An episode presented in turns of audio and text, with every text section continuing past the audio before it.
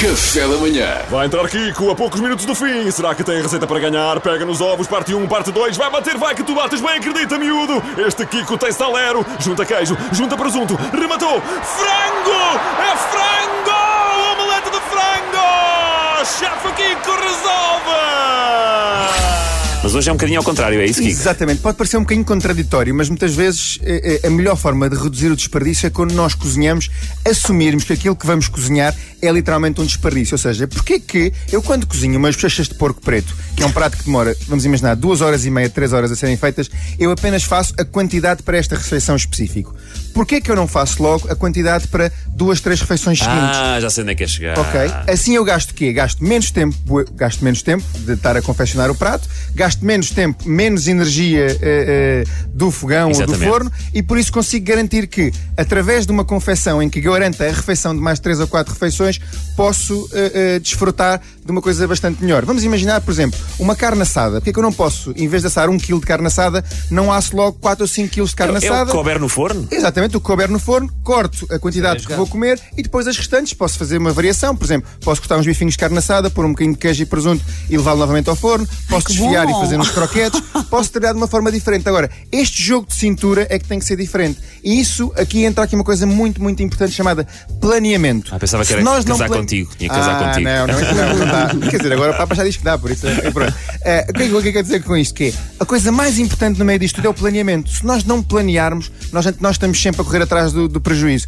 Por isso, se nós fizermos um bom planeamento da nossa semana, nós conseguimos garantir que eu posso cozinhar apenas uma vez, mas esta, esta, eh, este ato de cozinhar uma vez vai-me garantir três ou quatro refeições. Por exemplo, uma das coisas que eu mais gosto é aquilo que eu vos dizia há pouco, uma boa bochichinha de, de, de porco estufada, que é um prato gosto. que demora duas horas e meia. Vamos imaginar, eu pego em 4 quilos, e agora vem sim a receita, não é? Para isso é que eu estou aqui. Não apenas para falar de poesia, não apenas para falar de planeamento, mas para falar é de xixa, propriamente dita, aquela comidinha boa da tasca, não é? Aquela xixinha. Xixa percebe a Mariana. Ah, ah, mal, mal, mal, mal, mal.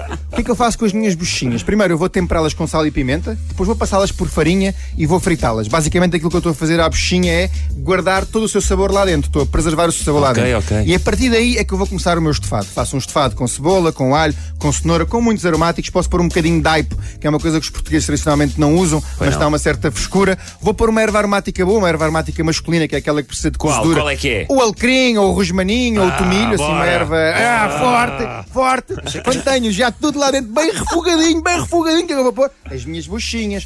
O que é que eu vou fazer? Como eu estou a fazer, em vez de um quilo, estou a fazer logo 5 quilos. Não estou a usar apenas um tacho, estou a usar dois tachos, não é? Ou seja, Ok, ok, dois ok. tachos, por isso vou dividir 5 quilos, 2,5 para um lado, 2,5 Espera aí, para o 5 outro. quilos a dividir por 2 dá 2,5. Tá, dois, Ok, espera ok. aí, deixa-me ir aqui ao, ao, ao telemóvel. És um gênio, Ok, Pedro. vi- Viram a velocidade tão rápido, pá. A velocidade. Precisa daquela senhora daquela série do gambling que eu estou a ver agora no Netflix, do xadrez, mas pronto. É, pá, eu, já, eu já tenho basicamente, patrocínios no meio da rubrica. dois e meio para um lado, dois e meio para o outro, e agora fazer uma coisa muito importante que eu sei que os meninos vão gostar bastante, que é abram um tintol, Ah, bebam um copinho é é. e o restante vou dividir. Então vamos ver, 750 se eu bebo um copinho, vai 400, que é o copinho, não é? Quanto é que sobra? 3,5, 3,5 a dividir, 175, 60 Pronto, litros este- de vinho para cada lado. Estas medidas todas vão estar Ok. escritas no site mas, da RFM, não é? mas eu não gosto, Obrigado, eu não gosto, Mariana. eu não gosto de desperdiçar vinho assim mesmo muito, muito bom na, na carne. Mas pá. é assim, nós também não pode ser vinho muito, muito mal. Ou seja, Ok. eu acho que não precisamos estar a cozinhar com o vinho chefe É um vinho Kiko, nem o vinho do talho. É um vinho que é de 3 mas euros a garrafa, 3 Eu euros. acho que sim, acho que um vinho, um vinho tem que ser bom, não pode ser adstringente, tem que ter algumas notas, alguma complexidade, senão não, não